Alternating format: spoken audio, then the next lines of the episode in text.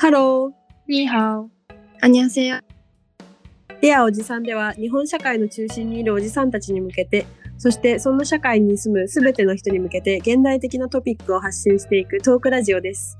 英文学を専攻する上京大学生マメ、華僑2世の新社会人リチ、証券会社で働く韓国人 JJ の3人組でお送りします。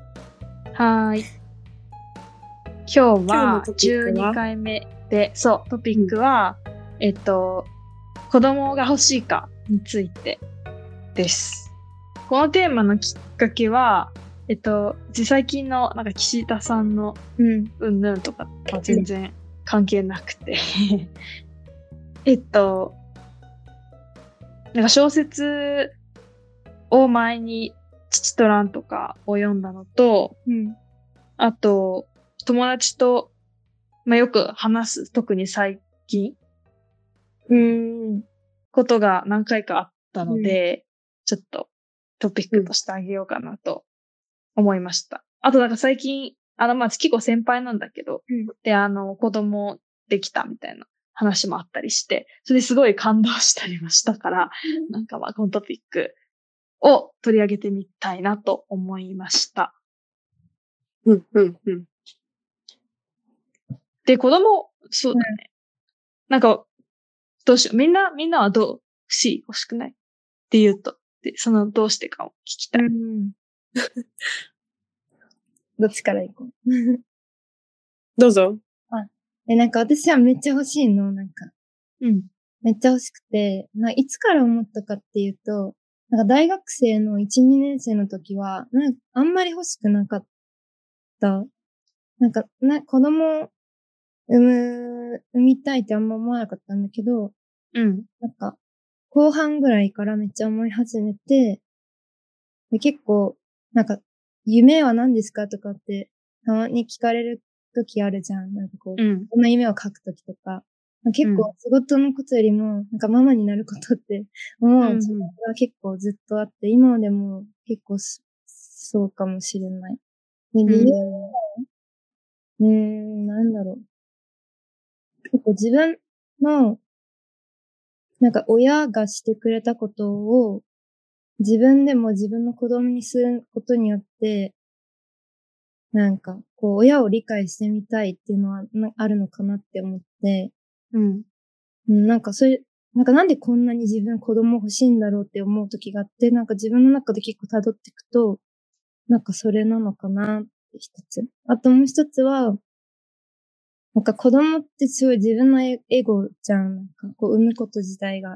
うん。だけど、なんかその自分のエゴでもありつつ、なんかすごい教育も大事ではあるから、すごい関与していきたいと同時に、なんか、こう、一人の人間ではあるから、なんかその分離ってすごい難しい境界線。で、なんかすごいそこが、私はもう興味、興味があるみたいな。どうやってそこのラインを、こう、自分は向き合うんだろうってことに結構興味があるかもしれない。普通に可愛いってのもあると思うけど、なんか二つ理由がそれが大きく。うん。あと、絶対女の子が欲しい、子が欲しいって思ってるんだけど、一緒にショッピングしたいってずっと。なんかすごい軽い理由だとそんな感じか。うん。うん。うん。こ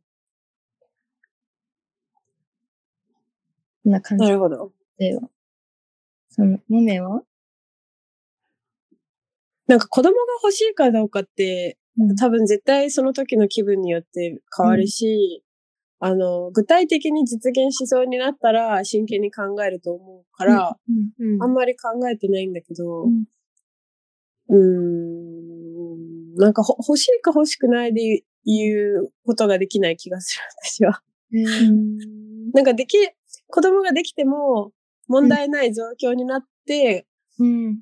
できたらいい、別にいいかなって思うし、できなかったら別にいいかなって、今、うん今は思っちゃう、結構。というのも、え、あの、子供ってすごい、多分大きな存在だから、いない分には楽で、うん。自分の人生も楽しくてうんいいかなっていう感じ、うんどちらかというと。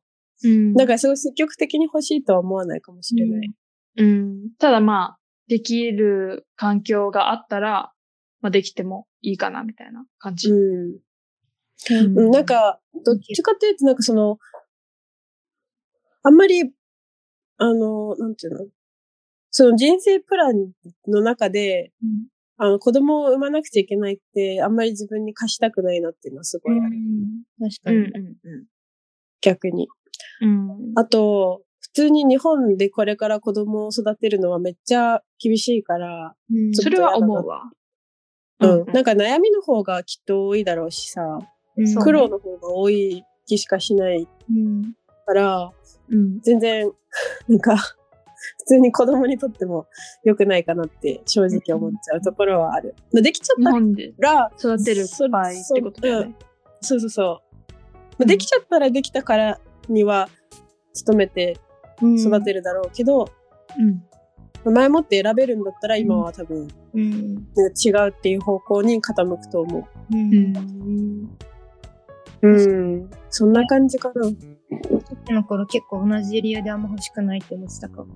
なんか、ここで育てるのすごい大変だし、子供にとっても結構大変だろうな、みたいなうん。のが大きかったか親子関係自体はすごい尊く、尊くて、うんなんか、いいなとは思うけど、ら。なんか結構結果論のところがあるかなと思って、その、うんうん、うんっていうか、その、成り行きの、がたまたますごいいい時は、うんなんかすごいいい関係に思えるし、うまくいかない時はすごい辛いし、で、なんかその確、かそう、だから、なんか夢見るものでもないのかなって、ちょっと自分的には思う。に。うん。自分の家族関係をそのまま未来の、にその、なんつうの？当当直線上にこう、置けない気はする。うんうんうんうん。ああ、その、うん、なるほど。今は結構、うまく、なんだろう。まあ今、うん、ど、ど、どういうこと具体的に？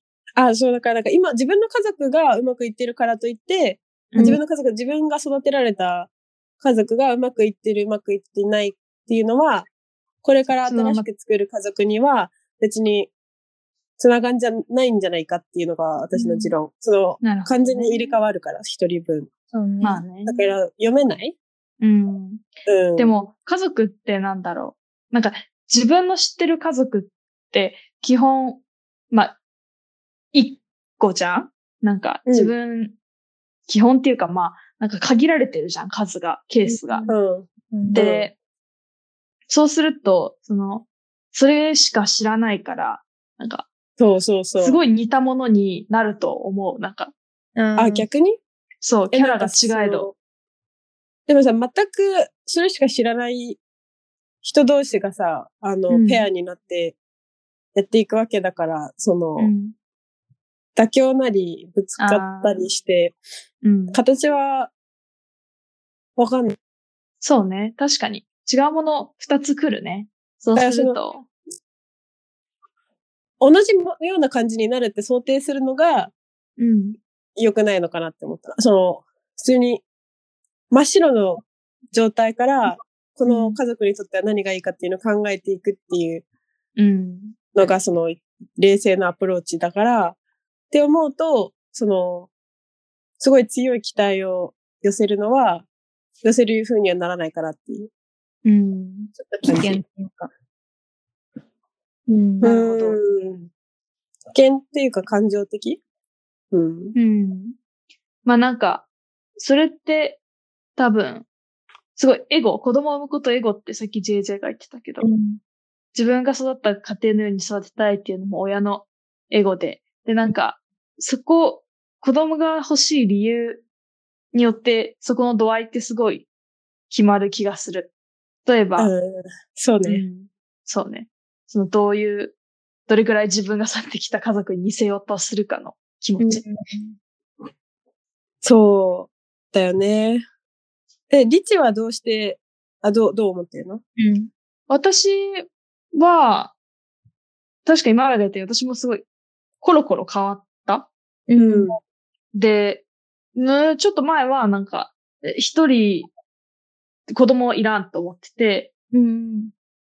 それは、その、うん、豆の言った理由に似てるんだけど、育てるのも大変だし、なんか、自分の人生にいろいろ制約かかるのが嫌で、なんかうんったらいない方がいいかなと思ってたんだけど、最近は、やっぱり、子供を育ててみるっていう経験をすると、多分、物の見方とか変わると思う。が、その経験をしてみたいっていう好奇心、まあ、JJ の理由と似てるけど、があって、育ててみたいっうん。うん。ていうそれのともわか、る。うん。うん。なんか、家族、なんだろう。なんかこう、マメが言ってた尊い親子関係的なものを気づきたい。エゴだけど。うん。なんか、まあ、せっかくならね、せっかく生きてるなら、みたいなのはわかる。そうだね。なんか自分の人生だなって思える気がする。なんかずっとこのまま上の人とか見てたりして、その子供いる人といない人だと、なんか仕事の仕方も違うというか、いる人は割と家族に時間作ろうみたいなうん感じで、ライフの方も大きい感じがして、うん私はそっちの方が豊かに見えるから、うんそうなりたいかなみたいなこととか。うん。あとさ、子供ができるかどうかってわかんないしね。ね。そうね。でも、怖いのは、なんか、怖いのっていうか、その、もし子供が、あの、うーん、なんか、自分、例えば、まあ私性別はできれば女の子がいいけど、そうじゃなくても、まあいいかなと思うんだけど、その、ちょっと障害がある子とかだったら、なんか育てられる自信はなんかない。そこまでの覚悟はなんかなくて、うん。そこは、こう、むき、うん。そう、なんかだから、なんか子供が欲しいっていうよりも、なんか幸せな、あの、うん子供がいる生活が欲しいな気がする。その往々にして。そうだね。そうだよね。そうなんかねなんか人間って超複雑なのに。だから、なんなんかちょっと言いにくいなって思っちゃう。その子供が欲しいとは言いにくいなって思っちゃううんん。う。うん。結婚結婚とかもそそんな感じ、同じだけど。うん。幸せな結婚が欲しい。うん。うんだからまあその結婚によって達成できると思っている何かがあって、でもそれが得られる確証は、ないけど。あの、ない、ないから、うんなんとも、なんとも言えない。いいところだけ見て、いいところっていうか。うーん。うん。まあ、そうだね。子供ができた時にどういう育て方をしたいかみたいな、あの、いうことは全然考えるけどね。もしも、みたいな。でもなんかこう、埋めるかどうかっていうのもあるから、私すごいめっちゃ夢、あの、夢見ちゃうっていうか、子供欲しい、子供がいることが自分の人生で絶対あるだろうって思って結構数年生きてきちゃったから、数年だけかもしれないけど、なんかそのできなかった時の人生はあんまり考えたことがなくて、うん。怖いなって思っちゃう。なんかあんまりこう夢見すぎるのは危険だなって思うこともあって、なんかうん。と、おさ、なんかこう、あんまりこう、そこに、過度に期待しないようにしなきゃいけないって思う時も多いから。まあ、夢を子供、ママになることみたいなのしないようにはしてるかも。それはどういうので変わるの？その、どういうところのプランが変わるの？もし。どういああ、子供ができなかったらってこと？そう。そのできた時に、どういう想定をしているの？であ、その、あできるな想定で、うん生きてきたって言ったけど。あ、そう、だから、まあ、だからこういう、結構子供がいる前提でなんか職種も選んじゃうかも。なんか、ああ。そんな将来、なんか、ここの職種だったら、まあ子供埋める、で育てられるから。そう、言ってなんか、私は27だから、仮に今30代でだとしたら、まあ数年、あと数年ぐらいだろうな、働いてもって思って。あの、うん子供。だからなるべく、なんかいろんなことを経験、子供がないプランだったらいろんな仕事をもっと経験できたと思うけど、うん。なるはやで、あの、子供産んだ時にもできる仕事にフォーカスしながらっていうのはあるかも。まあ在宅できたとか。それって仕事決めるときも考えたの？うーん。なんか仕事決めると、就活の時あんま考えなかったけど、なんだろう。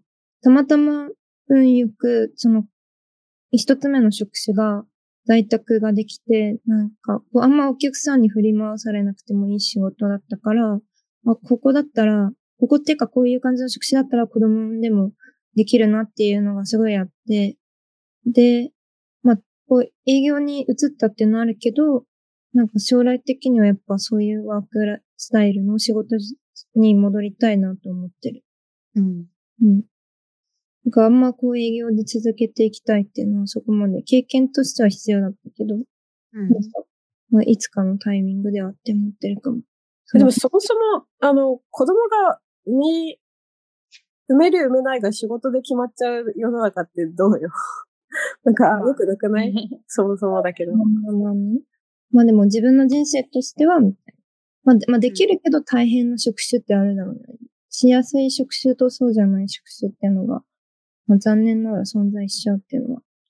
日本の問題だね、きっと。わからんけど。うん。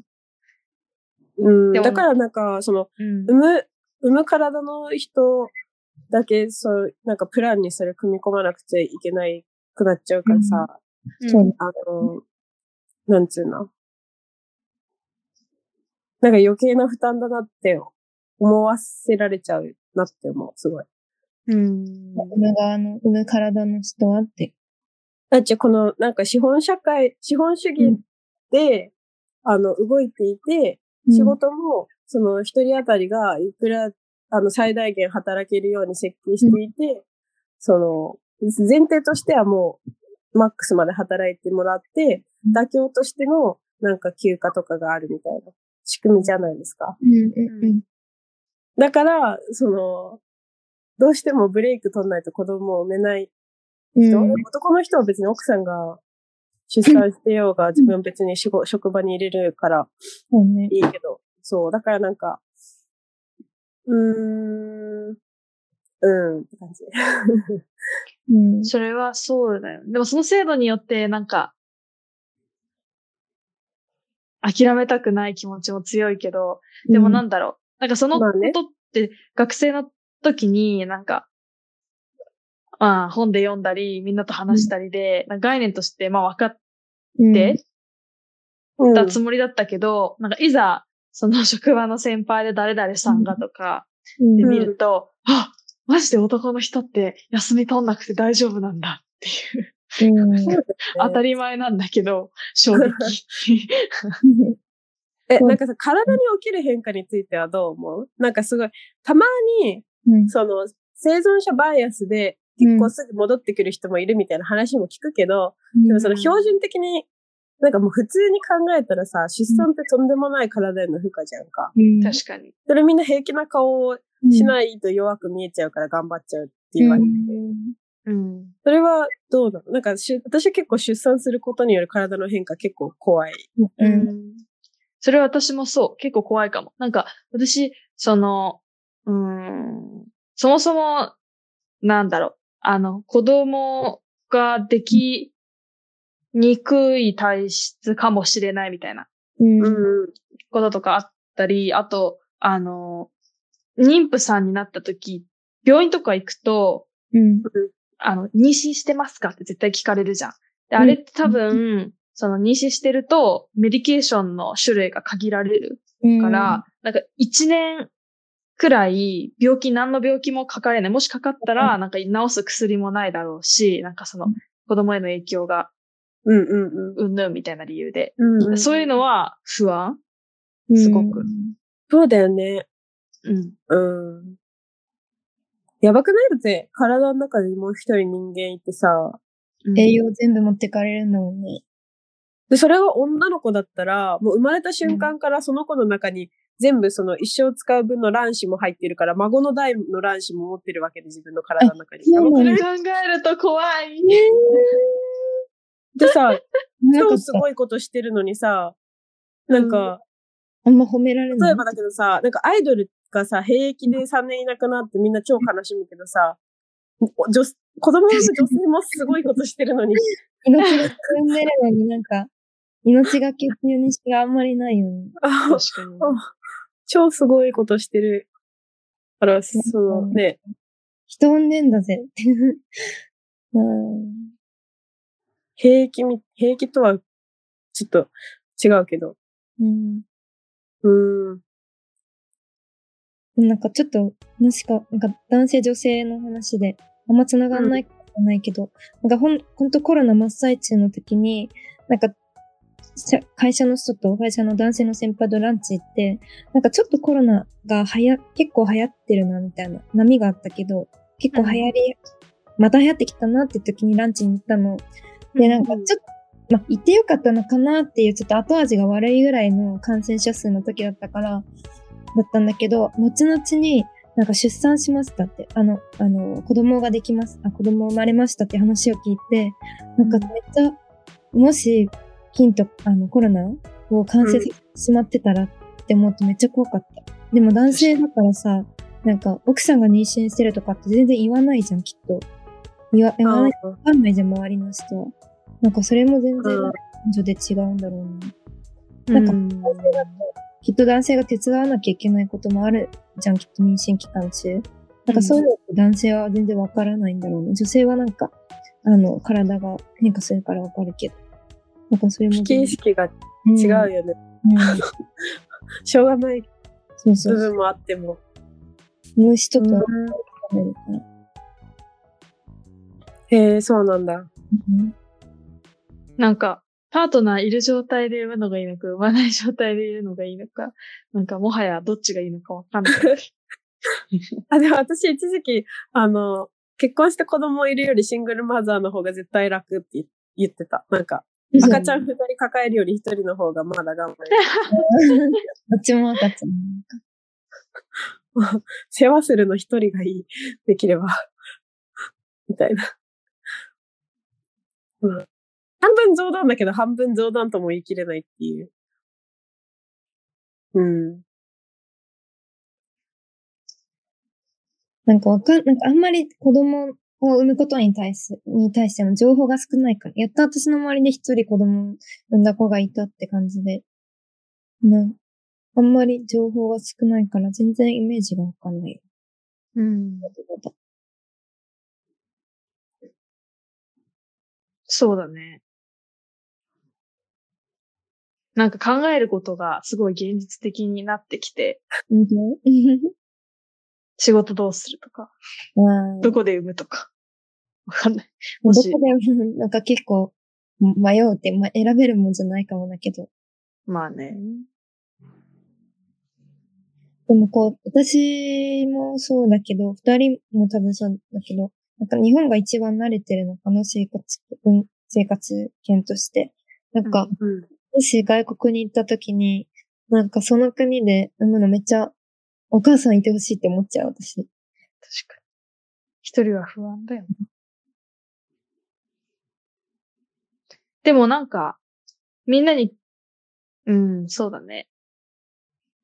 なんかこう、子供を絶対産みたくないみたいな意見はなかったね。なんか誰かいるかなと思ったけど。うん。一人友達でいてん、なんでって聞いたら、なんか、産むことって親のエゴだし、私別に産んで欲しいと思わなかったのに、なんかなんでどうのこうのとか、あなたが、ななんかなんでどうのこうのとか、こう、なんだろう。全然私生まれ、産み、生まれたいと願わなかったのになんか勝手に産み落とされて、うんよくわからんみたい確かに。うん。あ、そう、自分に似た子供生まれたらすごい嫌だって思っちゃう。な。あ、そううん。でも可愛くない？すごい、う んすごい、性格とかも似てたら、なんかかわいそうだなって思っちゃう、結構、多分。似てくるの？に。絶対、え、って、うつとか遺伝だし、あ、そうなんだ。うん。なんかいろいろ、いろいろ大変そう。でもなんか似たもん同士だと、なんか分かり合えないのかな、逆に。どうなんだろえ、でも親子だからな。ちょっと距離感が難しい。友達とは違うから。うん。うん。親子の距離感難しいよね。未だに分からない。なんかでも子供を産むってなってさっき、あの、えっと、日です。ね ごめんなさい。言ってたけど、ありがとう。えっと、なんかその、自分の子供を産んで、その子供が、なんか質問するとして、なんで私を産んだのって時になんかこう、説明責任を果たせるかどうかって自信はなんかないかも。なんか、その時に、まあ産みたかったから産んだっていう話なのかもしれないけど、なんか難しいな。ね。そういう時、マジレスしてもいいんじゃないですか。エゴです。ていうか、その、生存本能だから人間だからしょうがないでしょ。僕もきっと思うよって。思うようになるよって。わか。かわいそう。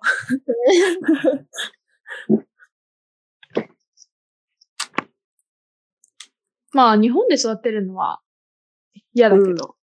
でも、この世界のどこかで育てたいとは思うわ。うん。この世界には、まあ、いろんなとこ、見たい。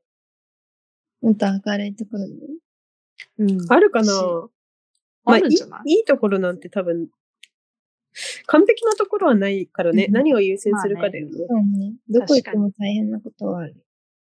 でもなんかすごい、私は、なんか、私2世、2世っていうか、親が母人で、こっち来て、で、なんか、こう自分はなんか日本で子供をあんまり育てたくないってすごい思っちゃってるから、なんか別のところですく育てるのかなずっとじゃなくてもって思うんだけど、なんかそうすると自分も結構親と一緒に日本に来て、親の文化と自分の文化が違うことで結構苦しんだんだけど、なんかまた同じことを再生産してるわってなんか、人間ってなんか同じ道を辿るのかなみたいな本能的に。うん。でも結構辿ってみたい欲もあってなんか、最初に言うとしてなんか、親がどういう気持ちだったんだろうみたいな。なんか、うんうんここで育てたくないっていうのがあるんだけど、まあ、そ海外で育てたらそれがわかるかな、みたいな感じもあって。どうして親のあれを知りたいと思うの、気持ち。えーでも結構ぶつかることが多かったかも。なんん。うん、あんまりこう、住んでる文化機関とかが違うから、私の価値観と親の価値観が全然違って、うん。なんだろう。うん、それをなんか、どう、うん、辿ってみ、辿ってみたいっていうか、なんか同じことをしてみたいってなんか思うかもしれない。確かに親に対するうん、考え方とか。があるのかななんか、まだ、何何？申し訳なさがあるのかな多分ちょっと。あ、親に対して？うん、多分ちょっとあるんだと思う。うん。ね、まあそれも英語だ、なんか自分の解消みたいな感じだけど。なんか、中国だと、その、うー今の代、次の代は今の代より、なんか良くなるみたいな、うん。なんかそういうマインドうん。が強くて、なんかその、うん。そのマインドの中、私は育てられうん。たんだけど、うんだからその親の、なんか、経験してきて良くなかったものは与えません、みたいな。うん。それ全部避けておきます、あらかじめ、みたいうん。うん。な風に育てられて、で、なんかその気持ちは若干わかるから、私はむしろ逆にしたい。なあ。あ、でも結構同じ、なんかこう、親と一緒にできなかったことを、私の次の代は絶対したいみたいな。私が。ああ、そうだね。それは一緒かもね。なんか、私が苦しんだ分は絶対、あの、苦しませないっていうのは思うかも。だから自分が、に、なんか自分が2世だった経験があるから、なんかこう、うまくできるかなと思うんだけど。別の国でも。もう少し器用に生きれる。そう。もうちょっと子供の気持ちもわかりそうだし。うん。うん。だってか。なんかすごいこう、いる前、欲しい前提ってか、いる、ね。いるっていう前提でいろいろ考えちゃうことが増えたな、最近。インスタでも赤ちゃんの動画とかよく見るし。これが動物の本能か。怖すぎ。癒されるは癒される。見てる赤ちゃん可愛いな、みたいな。で インスタにさ、赤ちゃん載せる親どう思う？ああ、私結構神経疑うんだけど。鍵垢ならまだ。え、でも赤ちゃんの顔をデジタルタトゥーさせたくないわ。そう。私、うん赤ちゃんってコンセント取れないじゃん。ね。確かに。やだよね。どうなんだろうってすごい思っちゃう。ちょっとそれを消費してる側だから申し訳ないけど。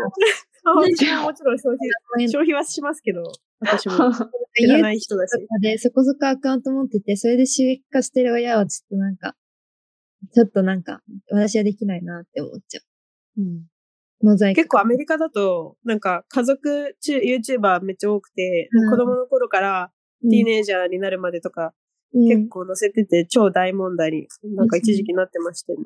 うんそうなんだ。うん。なんかやっぱ後悔するケースが結構あったらしい。うん。そうだよね。確かにコンセントが取れない状態でやるのは、なんかこそう。う、まずいよね。なんか良くても悪くてもいいけど、そのコンセントはやっぱね、うん。一応基本的人権ということになっているから。うん。しかも判断力もない状態だしね。キッズの時とか。ね。どうなんだろ産むことの時の親のエゴの延長。う。うん。延長っていうかその、それを同行したバージョンだね。子供の人権ってなんかまだ多分法律でも曖昧だし、なんかちょっと、また、難しいね。うん。ね。自己決定権っていうか、親が、親への服従から、その自分で決めるようになれるのは、いつ頃かみたいな。どういう、うん。どういう過程を経る、うん。経たらそう言えるのかみたいなことを卒論のテーマにしてる人がいた。大事そうう。ん。ね、でもなんか難しい。うん。ね。そう、なんか親とこの境界線めっちゃ気になる。なんか。子供がどう自立っていうか、してるのか。親の切り離しもすごい大事っていうのをどっかで読んだ気がする。その、ああ。保護する側から、なんか自立を、なんだろう、させるっていうか。親の、あ、親のど、親がこうから離れてる、離れること。そうそう、子離れな。うん。親の子離れ、この親離れ、両方大事だよ。うん。うん。自立の場面ではね。なんか、全然関係ない話だけど、最近、なんか、なんか年が離れた女の子の友達とか、うんで、子供欲しいとかっていう子は、と仲良くなるときに、うちらママ友ねってずっと言ってる。そしたら仲良くなる。なんかママ友ってなんか、年齢バラバラじゃん、産む。ああ、バラだなるほどね。全然関係話、話、関係ない話でした。かわいいね、それ。ねえなんか、あんまり男性のなんかこう話とか聞いてないか。聞いてないね。聞かないね。なんかこう、どういう人がいるのか。欲しいのか欲しくない。うんうんうん。どういうスタンスか。うん。うん。まあ、何も、欲しくないって人あんま聞かん、聞いたことないかもな。なんか、いて当たり前っしょ、みたいなスタまあ、ンスが。教えんでもらうする。いいよね。羨ましい。羨ましい。楽だよね、確かうに。ん。楽勝だよね自分は何もしなくても。うん。うん。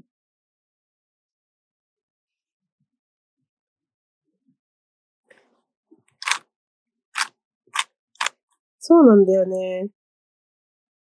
パートナー、パートナーに対するフラストレーションも管理しながら、うん。子供を産む大変さと向き合ってってやんなくちゃいけないから、お母さんってすごいよね、本当に。フすごい。ラストレーションしかなさそう。本当に。でもなんか本当になんか育てられる自信は、なんか働きながら家事もやって、子供も育って、自分の時間も作ってって、なんかできない気がすできる自信は全くない。うん。まあ、やる気ないですよね、生まれちゃったら。言われて。まあそうだけど。だから、うん、やばい。本当に。もうなんかそんな自信なんてできないんだろうね。やる気ない。生ま生まれたらやるしかないね。うん。えでもなんか、みんなそう言うよね。なんか、うんやっぱそうな意の外とや、うん、勢いみたいなこと言う人も結構いる。私、生まれる前に、ね、考えても。まずは彼氏作りなって言われる。う。るさいですって。やります。うんね。ごめん、私そろそろ時間だから、オッケいい感じにまとめよ OK です。今日めっちゃ、私が遅れてきてしまったので、ー。いえいえ。短い回です。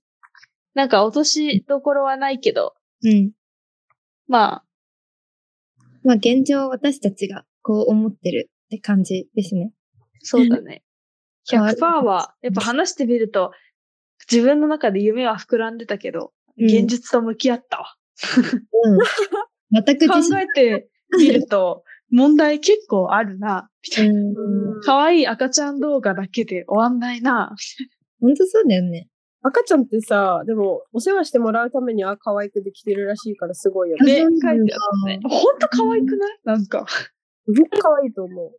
可愛いよね。見れる見てる戦闘能力ないから、ああやって自分で思ってるらしいよね。と。へーなんて得な、得な存在。天才だよね、赤ちゃうん。天才だわ。ん。うん。できてるわ。よくできてる、本当に。赤ちゃんに 乾杯って感じだよね。仕方がわからなかった。別にアルコール飲んでるわけではありません。わかりました。では、赤ちゃんに乾杯ということで。今回は締めてみますか。はい。みんなゼリは可愛さに負けて産むのね。うんまだ年が経ったら考えが変わるのかも。うん。そうね。まあ、じゃあそういうことで。うん。はーい。では次回、ままた次回。また次回。バイバイ。バイバイ